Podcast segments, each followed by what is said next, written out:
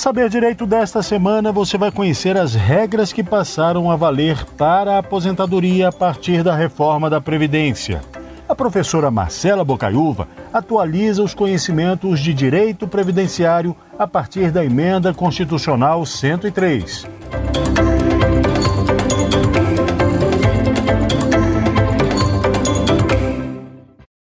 Olá, sejam todos bem-vindos e bem-vindas à nossa quinta e última aula sobre o direito previdenciário do programa Saber Direito. Eu me chamo Marcela Carvalho Bocaiúva, sou especialista em direito previdenciário e é uma honra estar aqui com vocês. Nessa última aula, vamos tratar alguns aspectos ainda da reforma da Previdência, que é o maior tema de complexidade da atualidade do direito previdenciário. Vamos falar sobre algumas questões processuais, algumas questões sobre o processo administrativo da Previdência. Vamos falar também sobre as principais atualizações deste tema. E é um tema que nos cabe ainda refletir como eu disse na primeira aula, foi uma evolução histórica que aconteceu desde o tempo da Grécia até o momento atual da nossa Constituição de 1988. Construímos pilares solidificados com base na ideia tríade da previdência, da assistência e da saúde. Então, a ideia de solidariedade. Inclusive, sob o aspecto da solidariedade, eu recomendo aqui para os estudantes um autor muitíssimo interessante, o Ahari. Ele fez alguns livros, na verdade, ele é autor de alguns importantíssimos livros, e nesse momento de pandemia que passamos no ano de 2020, ele fez uma importante reflexão sobre a ideia de solidariedade no âmbito global, de como a, como a sociedade precisava entender a solidariedade para poder passar por esses momentos sombrios. Então, para quem aqui é estudante de direito, ou então estudante de seja qual área que for, eu recomendo veementemente a leitura do Yuri Hari, na verdade, que traz uma brilhante ideia e percepção sobre a solidariedade. E a solidariedade hoje como pilar da nossa ideia de previdência. Então, foi uma construção histórica que passamos ali na, na humanidade para chegarmos hoje ao nosso constituinte e que temos essa base solidificada de ideia de seguridade social ligada à ideia de solidariedade, ligada à ideia de assistência, previdência e saúde. Então, vejam que todos esses aspectos que abordamos, todas essas reformas que vivemos, é muito importante a gente entendê-las à, à luz dessas questões que passamos, essas construções históricas. E até porque eu convido a todos também a lerem, é, eu fiz uma pesquisa empírica no ano de 2018 para o ano de 2019, falando das principais dificuldades das pessoas que buscam acessar a previdência. Então, tratando dessas dificuldades, eu a partir dessa análise empírica que foi feita, a partir desse estudo de campo, eu identifiquei, apliquei questionários, entrevistei várias pessoas que são usuárias da Previdência, eu identifiquei que um dos maiores obstáculos relacionados às pessoas que buscam o direito previdenciário e o direito assistencial é a falta de informação. Então, as pessoas não conhecem muito bem os direitos que elas possuem. Então, a base é a educação e a informação. Esse é o pilar para que as pessoas possam, então, conquistar os seus direitos. E por que, que eu digo isso? Porque no Brasil temos excessos de normas. E essas normas, muitas vezes, elas trazem burocracias e essas burocracias criam obstáculos para o cidadão conseguir conquistar os seus direitos. Então, a partir dessa percepção e dessa análise teórico-pragmática dessa análise empírica do comportamento das pessoas que se baseiam ali naquelas pessoas que vão buscar o direito à previdência, naquelas pessoas que acreditam que têm algum direito e que muitas vezes encontram obstáculos, é, é, é foi possível perceber que muitas vezes as pessoas não conseguem alcançar algum direito, em especial eu digo que a previdência, que foi o meu campo de pesquisa, em em especial pela falta de informação. Então, muitas vezes o excesso de legislação ele leva ao cidadão diversos obstáculos e não só essa questão como também a falta de educação, a falta de informação. E agora também passamos por essa grande transformação digital no ano de 2020 em razão da pandemia. E muitas vezes as pessoas idosas, as pessoas com uma certa idade, as pessoas inclusive com falta de condições financeiras que sequer possuem internet em sua residência, tiveram grandes dificuldades de acessar o sistema da Previdência. Então, ainda é necessário que se permita a informação, a educação e o acesso esses são os três pilares fundamentais, no meu ponto de vista, para que as pessoas consigam, então, obter esses direitos. Por isso, eh, eu trago aqui, na verdade, mais essas reflexões teórico-pragmáticas, para que, as pessoas, para que as pessoas também possam entender a importância da evolução do direito previdenciário, da seguridade social. Então, hoje, o sistema da Previdência ele passa ainda por uma grande transformação digital, eu entendo que, e vejo, aliás, vejo não, é uma percepção fática, porque eu também analisei a quantidade de servidores da Previdência, e não aqui de forma alguma é, desmerecendo o trabalho do servidor, pelo contrário, nós entendemos que são inúmeras dificuldades e ainda há um déficit muito grande na quantidade de servidores da Previdência Social. Então, é importante que se possa investir também nos servidores, na capacitação dos servidores, na saúde dos servidores, para que eles possam melhor atender os usuários da Previdência. Então, vejam quão importante é o entendimento dessa base para a construção de uma, de uma sociedade mais sólida para que as pessoas possam, então, alcançar esses direitos através da educação, através da informação e agora através dessa inclusão digital, que inclusive é uma grande pauta desse momento pós-pandemia. Inclusive, acredito que é uma inclusão necessária para o público da Previdência Social, porque muitos idosos e muitas pessoas que buscam a Previdência sequer tinham uma internet no celular e sequer tinham possibilidade de alcançar algum requerimento através da internet, porque sequer tinham internet em casa. Então, essa transformação digital na Previdência também é um movimento necessário para a conquista desses direitos sociais. Então, falando ainda sobre a questão da reforma da Previdência e da questão também das grandes mudanças que aconteceram nesses últimos tempos, temos, obviamente, a emenda 103 e as consequências lógicas e consectárias em relação a isso.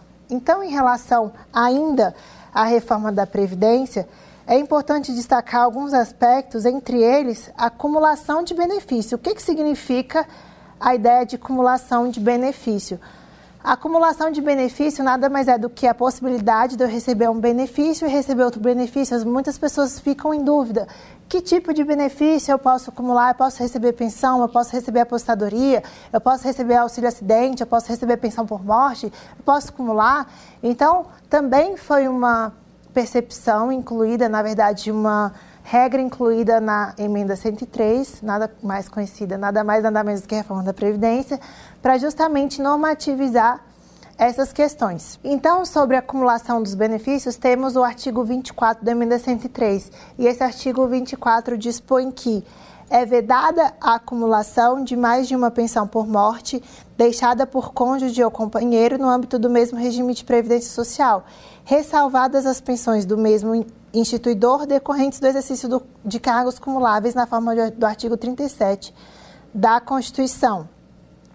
Será admitida nos termos do parágrafo 2 a acumulação de 1. Um, pensão por morte deixada por cônjuge ou companheiro de um regime de previdência social, com pensão por morte concedida por outro regime de previdência social ou com pensões decorrentes de atividades militares de que tratam artigo, os artigos 42 e 142 da Constituição. Então, vejam, é possível a acumulação de pensões. É possível a acumulação de pensão por morte deixada por cônjuge ou companheiro de um regime de previdência social, ou seja, aquela pessoa ligada ao INSS, com pensão por morte concedida por outro regime de previdência social ou com pensões decorrentes de atividades militares. Então, por exemplo, suponha que eu tenho um cônjuge ou um companheiro e ele era militar, ou então era da reserva e ele, depois da reserva, veio a contribuir para a Previdência Social por algum tipo de atividade remunerada. Então, ele tinha a possibilidade de tanto contribuir para a Previdência e tanto tinha a questão do percebimento de um benefício em relação à atividade militar. eu posso receber as duas pensões? Pode, é possível essa acumulação à luz do artigo 24, parágrafo 1. Então, esse é um dos primeiros exemplos. É possível a acumulação de pensão por morte deixada por cônjuge ou companheiro de um regime de previdência social, com aposentadoria concedida no âmbito do regime geral de previdência ou regime próprio de previdência social ou com proventos de inatividade decorrentes das atividades militares que tratam os artigos 47 e 142 da Constituição. Então, é possível que eu receba uma pensão se, eventualmente, a pessoa que faleceu era segurada a Previdência Social, tinha ali algum vínculo com a Previdência Social, e ainda é possível que eu cumule essa, essa pensão em razão de um percebimento de, de uma aposentadoria de um regime próprio ou ainda com provento de inatividade decorrente de atividades militares. Então, suponha que eu sou militar e eu estou na reserva, eu recebo os proventos re relativos à minha atividade militar. E suponha que eu tenho uma companheira, essa companheira veio falecer, eu era dependente dessa companheira, eu posso acumular esses dois benefícios. Então, é possível a acumulação desses benefícios à luz do inciso 2 da emenda 103, do artigo 24. Então, temos ainda o inciso terceiro, que possibilita a acumulação de aposentadoria concedida no âmbito do regime geral de previdência ou de regime próprio de previdência com pensões decorrentes de atividades militares que tratam o artigo 42 e 142. Então, eu posso receber minha aposentadoria ligada ao regime geral de previdência, ou seja, suponha que eu seja aposentada pelo INSS, eu posso acumular essa aposentadoria com pensões decorrentes das atividades militares, de que tratam os artigos 142 e 42, e ainda ou, ou concessão de benefícios de regime próprio de previdência. Então, é possível que, na verdade, eu tenha uma aposentadoria ou do INSS ou de um regime próprio de previdência, eu posso acumular esse meu benefício, essa minha aposentadoria, se eventualmente eu, eu tiver essa aposentadoria ou do INSS ou do regime próprio, com a pensão por morte decorrente da atividade militar. Então, se eventualmente eu, eu recebo, eu sou servidora pública, recebo uma apostadoria do meu órgão e ali eu tenho eventualmente um cônjuge que era militar e esse militar venha a falecer, eu posso acumular os dois benefícios. Então é possível acumulação à luz do artigo 24 da emenda 103. Ainda segundo o artigo 24 Parágrafo 2 é possível a acumulação previstas no parágrafo 1 conforme eu citei anteriormente, ainda assegurada a percepção do valor integral do benefício mais vantajoso e de uma parte de cada um dos demais benefícios, apuradas cumulativamente, de acordo com as seguintes faixas. Inciso 1 80% do valor igual ou inferior ao salário mínimo.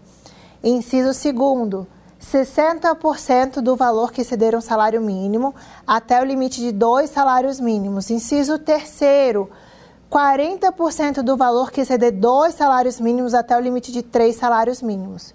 Inciso quarto, 20% do valor que exceder três salários mínimos até o limite de quatro salários mínimos.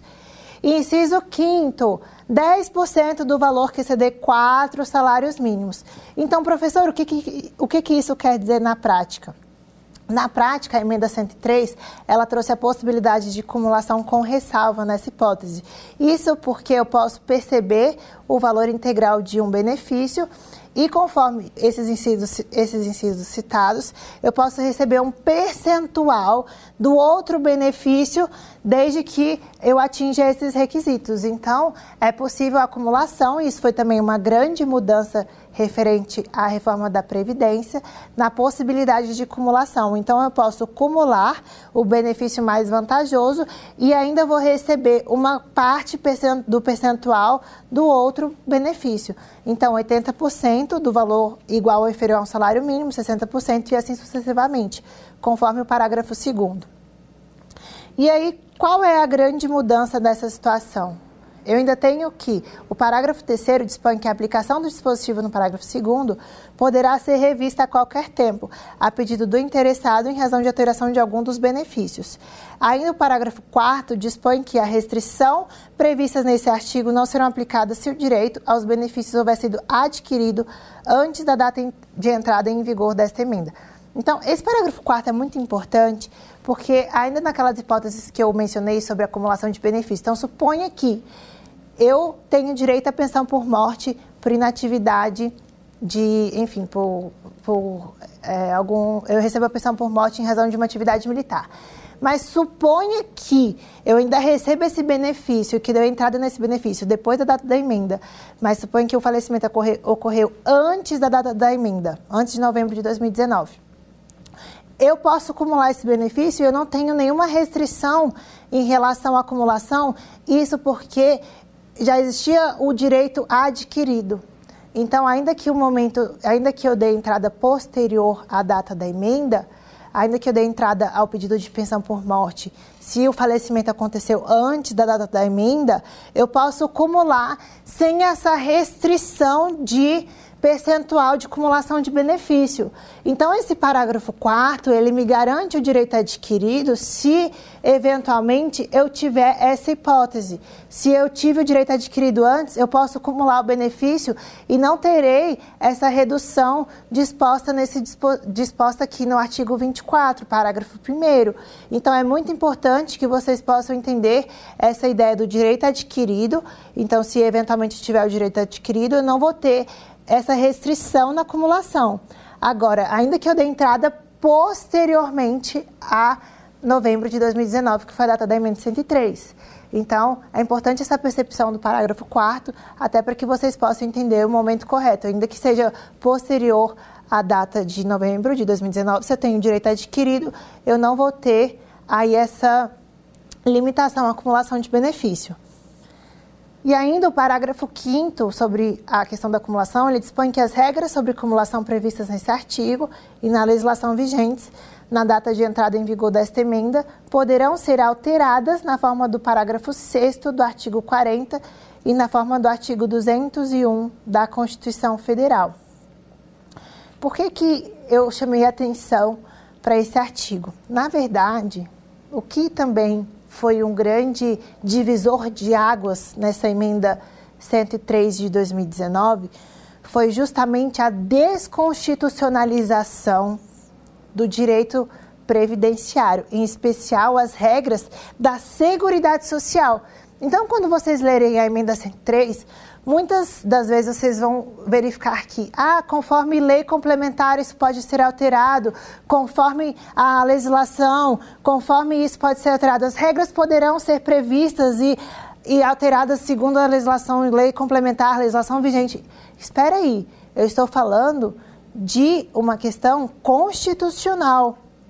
Então, essa proposta da desconstitucionalização do direito previdenciário foi algo que também trouxe um, uma grande insegurança até jurídica à proteção dessas normativas constitucionais, porque tudo agora pode ser alterado por legislação complementar, inclusive cálculo previdenciário que dispõe sobre direito de apostadoria, pensão por morte e qualquer tipo de benefício pode ser alterado tranquilamente por legislação complementar no meu ponto de vista, essa desconstitucionalização do direito previdenciário é algo que fere amplamente o direito adquirido à segurança jurídica. Porque, na verdade, você tem ali esferas que podem ser atingidas por mera legislação complementar. Até porque a proposta da emenda tramitou veementemente, foi algo que foi muito discutido, inclusive muito deliberado no parlamento. Então, a proposta de emenda, até pela sua necessidade de o um percentual diferente para aprovação, ela tem os seus ritos muito mais rígidos. Agora, quando você permite a inclusão da, da possibilidade de alteração por lei complementar, inclusive isso está no, está, está no texto da emenda 103, isso é algo que é muito preocupante para quem é da área, porque, logicamente, muitas questões poderão ser alteradas por mera legislação complementar. Então vejam o quão delicado ficou esse assunto, até para podermos tratar de direitos e assuntos sensíveis à sociedade. A proteção do risco, a proteção ao indivíduo e a impossibilidade do retrocesso social deve ser algo iminente nas discussões. Então, quando você inclui uma vírgula e ao final possibilidade de alteração por lei complementar, isso gera uma insegurança jurídica à proteção social, aos riscos sociais e toda a sociedade que está protegida pelo sistema da Seguridade. Então, eu, eu atento a esse ponto porque foi algo que foi muito discutido. A, questão da desconstitucionalização do direito previdenciário, dos direitos sociais, inclusive, das conquistas sociais que, como eu venho batendo em todas as aulas e aqui menciono mais uma vez, o quão foi difícil caminhar para chegarmos à legislação, na verdade, à disposição constitucional que permeia a proteção dos direitos sociais. Então, quando a gente coloca essa vírgula, a possibilidade de alteração por lei complementar, isso acaba gerando, de fato, uma insegurança para o nosso sistema normativo, e em especial a proteção dos, dos indivíduos que devem ser ali protegidos por essa questão do, de, do risco social e pela conquista que já foram efetivadas, em especial aos direitos sociais. Então, é, é eu chamei atenção para esse, para esse parágrafo quinto, justamente por trazer essa possibilidade de, de alteração da acumulação de benefícios na forma da legislação. Então, é, qualquer alteração no sistema previdenciário até o momento, e muitas vezes isso foi tratado por MP, enfim, mas a alteração do sistema foi realizada em razão da proposta de emenda. Então, a proposta de emenda, no meu ponto de vista, ainda que tenha passado com as devidas ressalvas, é a proposta correta e não por meio da desconstitucionalização da forma que foi proposta. Então, esse é um assunto muito sensível, eu chamo a atenção aqui dos espectadores para que possam, então, entender a necessidade dessa proteção social à luz das garantias constitucionais. Então, seguindo, a gente superou essa questão da, da possibilidade de acumulação, temos o artigo 27, por fim, que trata sobre a possibilidade do auxílio reclusão. Então, o artigo 27, parágrafo 1 dispõe que, até que lei discipline o valor do auxílio reclusão, que trata o inciso 4 do artigo 201 da Constituição Federal, seu cálculo se dará na forma de pensão por morte, não podendo exceder o valor de um salário mínimo. Então, veja, o auxílio reclusão teve essa importante alteração justamente por você calcular agora por cotas. Então, se for um dependente, 60%, dois dependentes, vai adicionar 10% e assim sucessivamente. Então, auxílio reclusão teve essa alteração na forma de cálculo e na forma de concessão do benefício, justamente por prever essa possibilização da cota a depender da pessoa que está oferindo o benefício. Então, foi essa alteração que eu considerei como importante em relação à mudança do auxílio reclusão. Então, fazendo um, um resumo até meio fático sobre as nossas considerações, eu entendo que passamos por todas as principais questões que foram alteradas em relação à reforma da Previdência. Falamos sobre os regramentos permanentes, as regras de transições, aos benefícios que também foram alterados e sofreram impactos. E agora podemos falar sobre a questão do direito previdenciário até processual. E como eu mencionei, a questão previdenciária ela deve ser vista, e sempre repito, que é um regramento multidisciplinar. Ele tem hoje conexão com vários ramos do direito e também conexão com o ramo processual. Então, o regramento processual do direito previdenciário, ele é um pouco diferenciado. A maioria dos processos previdenciários no que toca à questão ligada a previdência são ajuizadas na Justiça Federal, no Juizado Especial, então existe aquele regramento processual próprio. E, para além disso, temos também as questões relacionadas à matéria estadual, que são as ações de acidente de trabalho relacionadas ao acidente de trabalho. E com a reforma do CPC de 2015, também tivemos grandes impactos nessas questões processuais, previdenciárias. Até porque o, o direito processual, ele trouxe com o CPC de 2015 uma grande visão sobre o consequencialismo, sobre o impacto das decisões. Inclusive o ministro Luiz Fux, ele aborda muito esse tema sobre análise econômica do direito, o consequencialismo, o pragmatismo e todos esses impactos das decisões judiciais. Então veja o quão importante é estudar o direito previdenciário e as atualizações do direito previdenciário à luz das regras processuais, das regras constitucionais e todas as regras que permeiam o nosso ordenamento jurídico. Vejam que o novo CPC ele implementou alguns tipos de incentivos. Quais são esses incentivos, professora? Eles trouxeram a questão dos honorários, da alteração dos honorários sucumbenciais, eles trouxeram a possibilidade de, e o fomento às, resoluções de conflitos. Então, todos esses regramentos também tiveram grandes impactos no, no direito previdenciário. Então, hoje, a maioria dos processos do direito previdenciário são ajuizados no Juizado Especial Federal e a maioria desses processos também passam por uma audiência de conciliação. É claro que nesse momento de pandemia houve aí uma grande mudança em relação aos procedimentos da justiça. E de fato, esses procedimentos tiveram grande impacto também na vida da pessoa que necessita de um benefício. Então, passando por todo o processo, iniciamos o processo administrativo, onde o beneficiário se dirige à Previdência e, na verdade, hoje, tudo digital, essa pessoa faz um requerimento administrativo. E é importante também os nossos telespectadores entenderem que a Previdência Social, representada aqui pela sua autarquia ONSS, também tem o regramento de um procedimento administrativo. E dentro desse procedimento, desse processo administrativo, existem inúmeras possibilidades da, da concessão de benefícios. Então, vejam, uma das grandes. Uh, um dos grandes motivos de indeferimento também da Previdência é relacionado ao reconhecimento de um companheiro.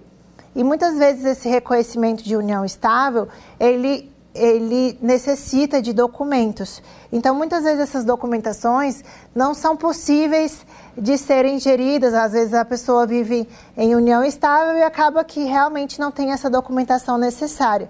Então, dentro de um processo administrativo, quando o, o beneficiário busca dar entrada em um processo, ele pode requerer uma audiência de justificação. O que, que seria essa audiência de justificação? Ele pode, então, ainda no âmbito administrativo, solicitar a oitiva de determinadas testemunhas para comprovação da união estável e, consequentemente, a concessão do benefício previdenciário. Então, é importante que as pessoas conheçam essa, esses mecanismos que existem na na utilização desses procedimentos administrativos justamente para que não sejam preteridas na busca da concessão de seus direitos, em especial no âmbito do direito previdenciário. Isso eu só informo porque há inúmeras possibilidades das pessoas, inclusive, atu inclusive atuarem de forma autônoma eu, como sou profissional e conheço algo, a legislação e os procedimentos, eu sempre indico o acompanhamento desse processo administrativo com um profissional capacitado, um advogado que conheça bem da área, até para que não tenha nenhum prejuízo. Mas dentro do âmbito administrativo, não é necessária a presença do advogado, de modo que é disponível a esse usuário todos esses mecanismos, ainda que se tenha um indeferimento, é possível também realizar um recurso à junta administrativa do INSS. O INSS hoje possui um, um setor que é um setor que possui profissionais habilitados e capacitados para analisarem os possíveis recursos administrativos também dos usuários. Então, isso é muito importante, é uma ferramenta de muita importância para os usuários da Previdência. Além dessa questão da possibilidade do recurso, ainda há essas possibilidades de revisão de benefício. Então, é possível que a pessoa entre com a, o pedido de revisão de benefício. E lá no sistema do meu INSS existe a possibilidade de simulação, inclusive no sistema do, do meu INSS já existe ali todas as possibilidades de pedido de revisão de benefício. Então é algo muito interessante de que as pessoas podem se utilizar. Então, para além dessa questão dos processos administrativos, que são algumas ferramentas disponíveis aos usuários, temos também a questão dos prazos. Existe também o prazo decadencial para que as pessoas busquem a revisão de seus benefícios. O que, que significa o prazo decadencial? Para as pessoas que buscam revisar benefícios concedidos através da Previdência Social, INSS, há o prazo decadencial de 10 anos, ou seja, a partir do momento que eu tenho reconhecido um direito, que eu recebo um benefício da Previdência, eu tenho um prazo de 10 anos para poder pedir a revisão desse benefício. E como que funciona essa revisão, professora? Em regra, tá? Estou falando em regra, tem algumas exceções, por exemplo, a questão da revisão da vida toda, enfim, tem algumas outras revisões que não são passíveis da aplicação da, do prazo decadencial. Porém, em regra, eu tenho, eu recebo um benefício e eu não estou conformada com aquele valor, seja por alguma inconsistência da previdência, seja por algum motivo que não foi avaliada alguma questão técnica ou então alguma questão relacionada à concessão desse benefício. Eu tenho um prazo de 10 anos para poder entrar com a revisão do meu benefício. Como é que eu faço isso? Como é que eu efetivo isso? Ou eu me dirijo à Previdência e peço abertura de um processo administrativo para revisão dos cálculos e para a revisão da aposentadoria, da concessão de benefício, eu não necessito um requerimento, um prévio requerimento administrativo para entrada no Poder Judiciário. Por que, que eu digo isso? Isso porque o Supremo Tribunal Federal decidiu que, para as concessões dos benefícios previdenciários, para que o Poder Judiciário possa avaliar a concessão de um benefício previdenciário, é necessário um prévio requerimento administrativo. Esse requerimento administrativo deve ser precedido, obviamente, por um processo na Previdência Social. Então, para que eu tenha um direito, para que eu tenha a concessão de um benefício, eu necessito passar pelo procedimento da Previdência. Agora, para revisão de um benefício, eu não necessito passar pela Previdência Social, eu posso requerer diretamente ao Poder Judiciário. Então, o Supremo Tribunal Federal entendeu que é necessário um prévio requerimento administrativo para que o beneficiário procure o Poder Judiciário. Então, uma, essa é uma exceção à inafastabilidade do Poder Judiciário da jurisdição. Então, essa é uma, uma exceção prevista diante dessa possibilidade de um prévio requerimento administrativo para a busca do Poder Judiciário.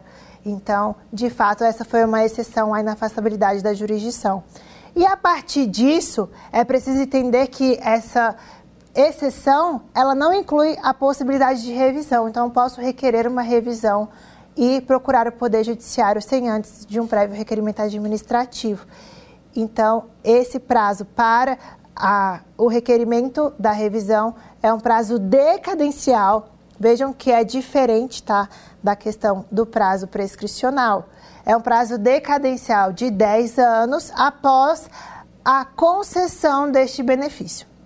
E vejam que, até fazendo uma, um, um prévio uma prévia memória sobre a questão da prescrição e decadência ainda é uma discussão muito interessante à luz do direito previdenciário. Então, é importante a gente até distinguir um pouco esses, esses instrumentos, na verdade, o direito decadencial e o direito prescricional, que por hora são questões né, de direito material. E para além disso, além dessas questões processuais, a gente tem que também fazer uma memória a questão da revisão dos atos administrativos.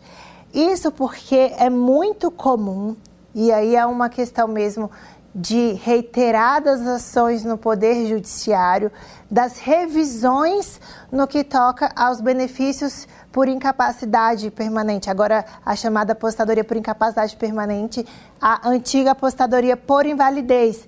Então, todas as pessoas que estão aposentadas, a depender da idade, tá? Até porque tem um limite de idade para essa revisão, estão sujeitas a uma revisão por que eu digo isso? Porque, na verdade, as pessoas estão sujeitas à revisão da administração pública, aos atos administrativos. Então, a concessão da aposentadoria nada mais é do que um ato administrativo que está sujeito também à revisão. Inclusive, não só por isso, mas à luz também do que dispõe a Lei 8.213.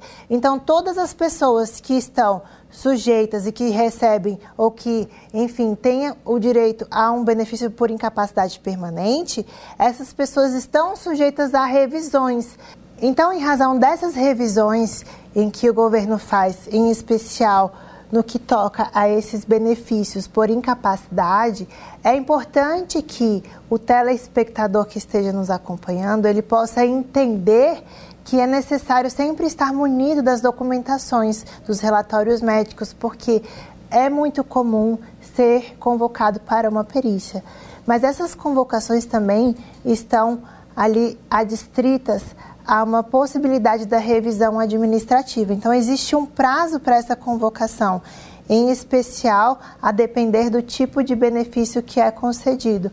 Então, é muito comum, inclusive, a possibilidade da revisão de um ato administrativo e essa revisão desse ato ser condenatória no sentido de solicitar que o beneficiário devolva todo o valor percebido em relação ao benefício previdenciário concedido e que ainda não só devolva, mas que seja punido. Obviamente, a administração pública, ela tem o poder e dever de revisão dos seus atos, quando, em especial quando é identificado alguma ilicitude. Porém, quando o beneficiário está de boa fé, e isso é muito comum acontecer, essa revisão está sujeita a um prazo decadencial e essa revisão, além de estar sujeita ao prazo decadencial, não é passível de devolução a depender da comprovação da boa-fé do usuário. Então, é importante vocês entenderem também essas comprovações à luz, inclusive das normas de direito administrativo, para que possam atuar em favor, na verdade, do beneficiário. É óbvio que essa comprovação e essa devolução, ela é adstrita à possibilidade de comprovação ou não de boa-fé. Então, isso é muito importante para que vocês saibam, até na possibilidade de revisão dos atos. Bom, então, em relação à mudança do Código de Processo Civil e a conexão com o direito previdenciário, o que pôde notar-se, em especial a evolução da matéria, foi a grande uniformização de precedentes e da jurisprudência. Então vejam, muitas matérias elas são envolvidas no direito previdenciário e ainda assim tem muitas demandas em massa. Em especial agora tivemos alguns exemplos como a revisão da vida toda que está pendente de julgamento do Supremo e diversas outras considerações sobre o direito previdenciário que foram judicializadas. E agora nós percebemos que, com a conformação do Código de Processo Civil, temos uma uniformização e temos agora uma busca pela uniformização da jurisprudência. Isso porque, como eu havia mencionado, a maioria dos processos previdenciários são judicializados no Juizado Especial Federal. E no Juizado Especial Federal, a TNU exerce um papel fundamental na uniformização dessas jurisprudências. Então, nos últimos anos, a maioria das matérias relacionadas ao direito previdenciário estão ligadas à uniformização de entendimentos, muito embora essa uniformização não seja aplicada à questão administrativa. Eu mencionei um exemplo na aula anterior de que o ministro Gilmar, no Supremo Tribunal Federal, em o voto de sua relatoria, relativizou a questão da hipossuficiência ligada à concessão do benefício de prestação continuada. Então, ele relativizou o critério de um quarto do salário mínimo per capita previsto na legislação para a concessão desse benefício.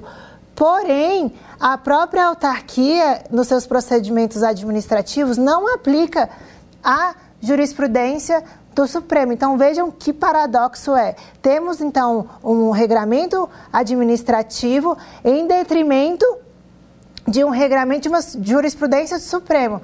Então, de fato, isso traz algumas divergências e algumas inconsistências na hora de concessão de benefícios. Ainda temos também algumas questões relacionadas ao à concessão da pensão por morte. Então, ainda assim, não se aplicam algumas questões ao reconhecimento da união estável no âmbito administrativo, que gera também muitos indeferimentos e muitas judicializações.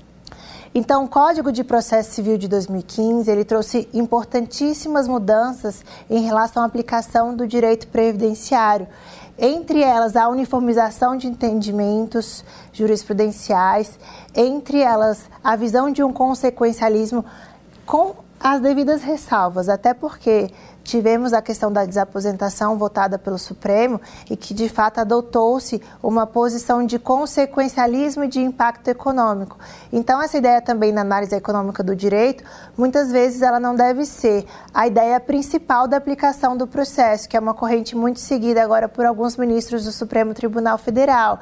É importante que antes da análise econômica se possa ali proteger os direitos fundamentais. Então, antes da análise de consequencialismo, de pragmatismo e de uniformização das decisões judiciais, é importante que possamos perceber também a necessidade primária que é a proteção dos direitos fundamentais previsto na Constituição. E como eu disse, foi um caminho muito longo que percorremos na nossa história até chegar nessa normativização constitucional. Então, para além disso, temos a possibilidade de audiências de conciliação. Então, hoje os juizados especiais federais, eles têm acelerado essa questão desses procedimentos para resolução de conflitos. É importante que se aplique essa possibilidade. Além das possibilidades de resoluções de conflitos, tivemos também, ainda há instrumentos possíveis dentro do processo administrativo. Então, o Código de Processo Civil, ele também pode ser utilizado subsidiariamente nos processos administrativos da Previdência. Então é importante que vocês, advogados, e que vocês também, estudantes que estão nos assistindo, possam tentar fomentar esses instrumentos processuais no procedimento do INSS. Além disso, também tivemos outra grande novidade processual, que foi a utilização, inclusive, de possibilidade de mediação e conciliação no âmbito recursal. Então, é uma ferramenta pouco utilizada mas que tem uma previsão no Código de Processo Civil de 2015 e que pode ser deliberada dentro da matéria do direito administrativo. Então, essas questões processuais são demasiadamente importantes para os operadores de direito, até para que possam entender, uniformizar e, claro, sem antes e sem menos proteger, a deixar de pensar na proteção dos direitos sociais. Então vejam que para além dessas questões instrumentais e para além dessa questão de consequencialismo e pragmatismo da utilização da análise econômica do direito, que é uma corrente agora muito utilizada pelos ministros do Supremo e inclusive por ministros do STJ, é importante que possamos entender que a base do direito previdenciário é a proteção social. A proteção social ela é um princípio fundamental que, na verdade, até obsta o retrocesso, que até também nos traz a possibilidade de avanços sociais diante de inúmeros problemas que estamos vivendo, logicamente, em razão de pandemia, em razão de muitas pessoas não terem acesso às questões digitais. Então, eu havia mencionado que o que temos de importante, que criou obstáculos ao cidadão que busca previdência, é a falta de informação, obviamente é a falta de informação e o excesso de legislação e ainda essa impossibilidade de se conectar a essa transformação digital. Então é importante que tenhamos a consciência de que todos esses instrumentos de deliberação, esses instrumentos de acesso, são importantes também para aquelas pessoas que não possuem a possibilidade de buscar outros mecanismos. Então, a informação é fundamental para que os usuários da Previdência busquem esse direito e não sejam preteridos. E uma alteração importantíssima que tivemos também com a questão da emenda 103 de 2019 foi a possibilidade de trazer à luz o conhecimento e a possibilidade de exercermos a educação previdente. Então, o que, que significa a educação previdente? Hoje, o sistema da Previdência, o sistema da Receita, ele é algo que está possibilitando um fácil acesso à população o que eu indico é que todas as pessoas busquem essas informações justamente para que possam ter a previsibilidade de quando se aposentar, qual o momento correto, qual seria a melhor oportunidade. Então, diante desses novos obstáculos, desses novos desafios, é importante que possamos entender algumas questões que, no meu ponto de vista, ainda precisam ser enfrentadas à luz do direito previdenciário entre elas o excesso de normas legislativas, a questão da desconstitu desconstitucionalização do direito previdenciário, que após a emenda 103 possibilitou a, a interpretação da mudança do sistema previdenciário através de lei complementar. Ainda o desvio de finalidade, muitas vezes, cometido pela própria autarquia federal. Então é importantíssimo essa mudança nas estruturas organizacionais para que a população que busque os direitos, em especial o direito previdenciário, possam fazer parte dessa transformação digital, possa conhecer as ferramentas de acesso para a conquista desses direitos. E não só isso, incentivos à estrutura mesmo da previdência social para que os usuários possam, aliás, usufruir da melhor maneira possível da da estrutura organizacional. Então, para além disso, ainda temos um grande cenário de desproteção social do nosso país. Então, necessitamos rever e reconfigurar os incentivos aos trabalhadores. Tivemos uma recente importante decisão do Supremo em relação a, ao reconhecimento daquela pessoa que exerce a pejotização, daqueles prestadores de serviços como segurados da Previdência, então é necessário uma fiscalização, é necessário que as pessoas possam se conscientizar da importância da contribuição e da filiação à Previdência, para que então sejam protegidas de qualquer risco social. É importante a necessidade de incentivos a constituição de vínculos com a Previdência. Ainda é importante o uso de estímulos de tomada de decisões relacionadas à cobertura dos riscos sociais. Então, veja o quão importante é o incentivo do Estado para que o cidadão não sofra problemas na conquista de seus direitos. E agora vamos para o quiz para que possamos avaliar os conhecimentos adquiridos nesta aula.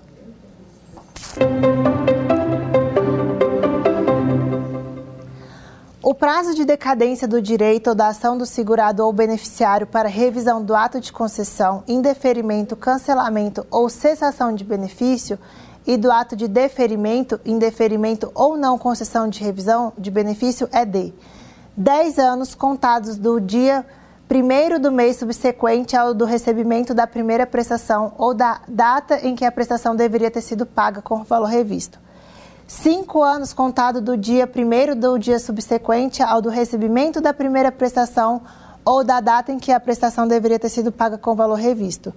Três anos contado do dia primeiro do mês subsequente ao do recebimento da primeira prestação ou da data em que a prestação deveria ter sido paga com re... o valor revisto. Dez anos contado do dia primeiro do dia subsequente ao do recebimento da primeira prestação ou da data em que a prestação deveria ter sido paga com o valor revisto. A resposta certa é a letra A.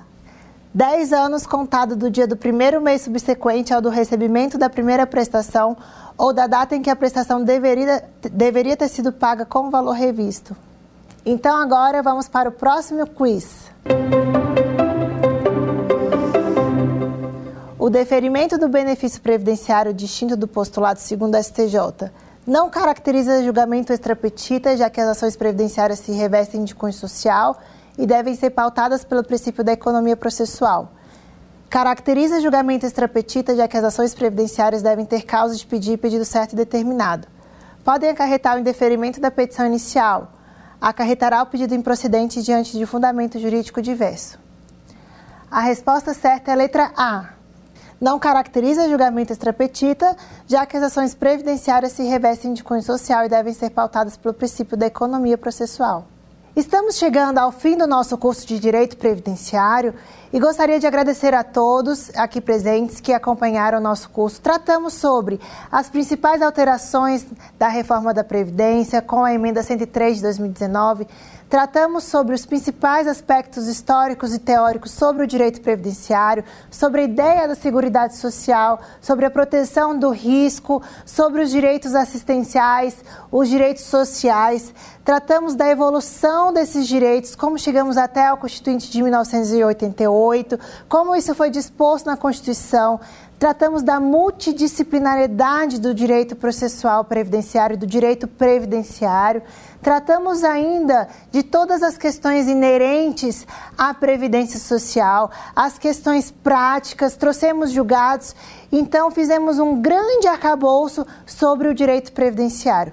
Eu agradeço a todos que nos acompanharam até aqui, foi um imenso prazer estar com vocês e mais uma vez, o meu muitíssimo obrigado em nome da TV Justiça. Quer dar uma sugestão de tema para os cursos do Saber Direito? Então mande um e-mail para a gente, saberdireito.stf.jus.br ou entre em contato por WhatsApp. O número é esse que aparece na tela. Você também pode acompanhar as aulas pela internet. Acesse tvjustiça.jus.br ou nosso canal no YouTube, TV Justiça Oficial.